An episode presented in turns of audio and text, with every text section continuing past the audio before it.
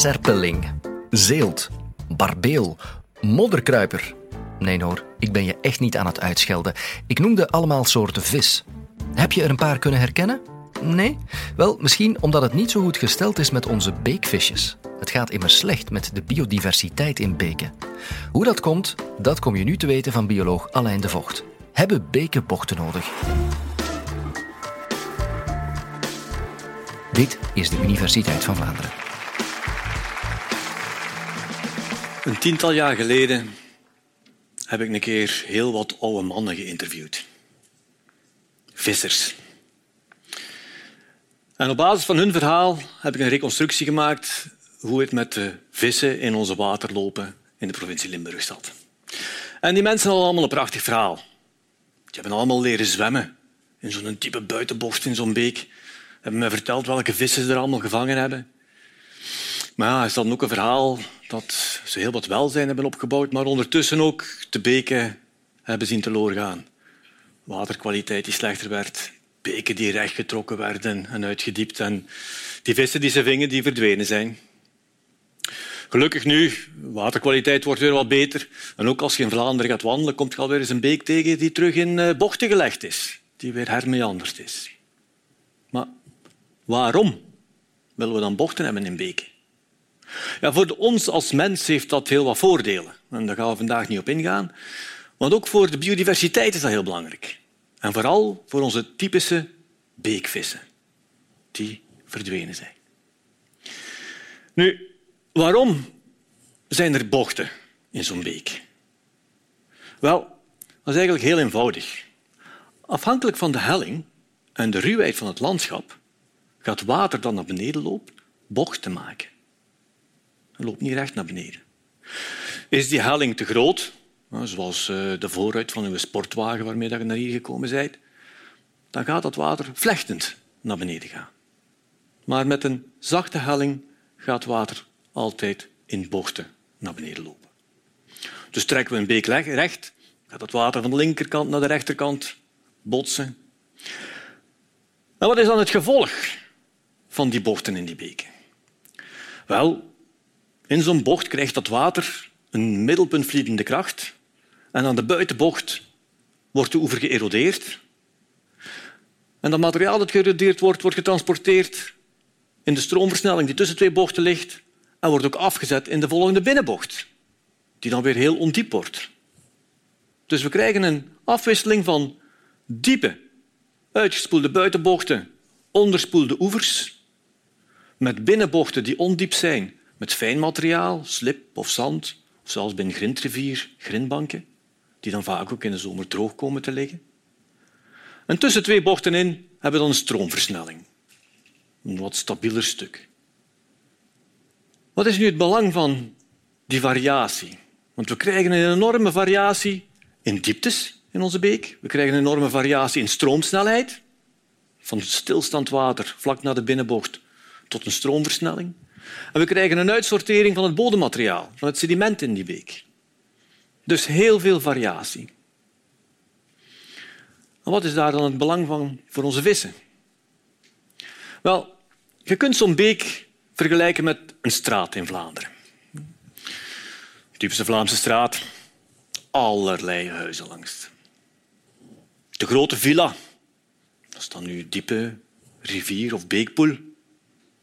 En die ondiepe zones, ja, dat zijn zo de bungalow's langs de straat. En je hebt arbeiderswoningsjes, zo kleine holten onder een boomstronk. En je hebt huizen van steen, met een rieten dak. En we hebben vissen in de beek, ja, die houden wel van grind en stenen. En andere ja, die zitten graag tussen de planten in het riet. Dus al die variatie die zorgt voor heel veel habitats. En habitats zijn eigenlijk de huisjes voor onze vissen. Welke vissen zijn dat dan? Ja. We hebben rivierdonderpadden. Rivierdonderpadden ja, die vind ik in de stroomversnellingen. Daar waar de grote stenen liggen. Daar zitten ze tussen en onderin. En rivierdonderpadden zijn nogal honkvast. Die hebben eigenlijk maar een paar vierkante meter nodig. Daar zitten ze heel hun leven. En een beetje verder kom ik riviergrondels tegen. En ik weet het al, als ik elektrisch ga vissen, Ik zie zo'n stukje zand en denk ik, ah, hier kom ik een riviergrondel tegen. Want riviergrondels houden van zandbankjes en wat waterplanten. En dan heb ik zeelte. Ja, die zeelt die zit heel graag tussen de planten. Je moet een heel pakket planten hebben. Mijn barbelen, ja, die zitten ook weer in een stroomversnelling op fijn grind. Dus elke vis heeft zijn huisje. En ook heel nauw verwante soorten hebben eigenlijk elk hun habitat. Denk aan de modderkruipers. Een grote modderkruiper ja, die zit in de grachten en die zit echt in de modder. En de middelste modderkruiper, die we ook wel bermpje noemen, die zit meestal bij de stenen en bij planten. En de kleine modderkruiper ja, die doet niet liever als in het zand kruipen. Dan steekt hem nog juist met zijn kopje bovenuit dat zand. Dus die moet een beek hebben met los zand waar het hem zich kan ingraven. Heel nauw verwante soorten, ieder hun eigen huisje. Maar dan nog spreken we over volwassen vissen, maar hoe zit dat met de verschillende levensstadia van al die vissen? Hebben die allemaal een plekje? Hoe zit dat nu als je vis bent in de beek? Waar, waar, waar is uw liefdesbedje? En hoe ziet dat eruit? Ja, voor een kopvoren is al een grindbank. Sterk stromend water, 1 meter per seconde. Ideaal om de liefde te bedrijven. Met een barbeel die zegt, oh, dat is een beetje te sterk, die stroming. Een half meter per seconde is genoeg en wat fijn grind. Dat is beter. Een rivierdonderpad, die honkt vaste in die stroomversnelling, die maakt een holte onder die steen. Een manneke doet dat, die bouwt het huis en gaat daar een beetje zitten showen totdat er een schoon madammeke langskomt om te zeggen van, eh, wil je niet bij mij binnenkomen? En die zeelt, die moet een zacht liefdesbedje van waterplanten hebben. En dan, ja, uit die eitjes komen dan kleine visjes. Ja. Waar moeten die dan? Die van de zeelt zitten tussen de planten. En die van de barbeel, dat barbeelwijfje heeft met haar staart in dat fijne grind een paaikuiltje gemaakt. Die kleine barbeeltjes komen uit en die verspreiden zich over die fijne grindbank. Dus al die kleine visjes vinden hun plek. En dan groeien ze op. En dan zei hij, ja, waar zit die jeugd nu te chillen? Waar zit de jeugd? Ja, en dan kom ik zo een schooltje vissen tegen. Die schooltje van die jonge riviergrondeltjes die op zo'n zandbank zitten te zonnen. En dan denk je, ja, ma en pa dan? Waar, is die eetkamer en een slaapkamer? Ja, en dan, ja, ja, je vraagt je waarschijnlijk al af, hoe komen die mannen dat allemaal te weten? Hè? Ja. ja, wij als onderzoekers wij geven dan die vissen zendertjes mee. We vangen die vis, vertoven die, opereren die zendertje mee en gaat terug de beek in. En die vis die zegt ons wat hij doet. En dan zie ik, oh, die gaat s'nachts eten, die barbeel. Die zit s'nachts in de stroomversnelling en die is actief aan het eten. En overdag ligt hij hier wat te slapen in dat diepe stuk achter die steen of achter het eiland. En in het voorjaar, als voorplantingstijd is, roe, zwem ik drie kilometer naar boven, naar een plek waar dat fijne grind ligt, om daar inderdaad aan de voorplanting te gaan werken. Dus voor alle levensfases zijn er in die beek met bochten ideale plekken om alle levensfuncties te vervullen.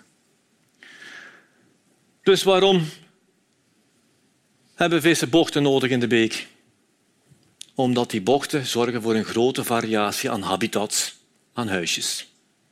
En ook dat in die huisjes al die kamers aanwezig zijn om al die verschillende levensfases te laten doorgaan. En dan, waar vinden we nu in Vlaanderen nog een serpeling?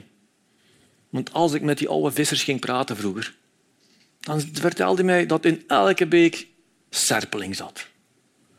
Wie kent er nog een serpeling? Wie heeft er nog een serpeling gezien? We hebben in Vlaanderen nog twee populaties van serpeling. Een serpeling is eigenlijk onze forel van de laaglandbeken. Als ik die gevangen heb in mijn onderzoek, moet ik zorgen dat ik een net over mijn kuip leg, want die springt eruit. Die springt tegen de stroomversnellingen naar boven.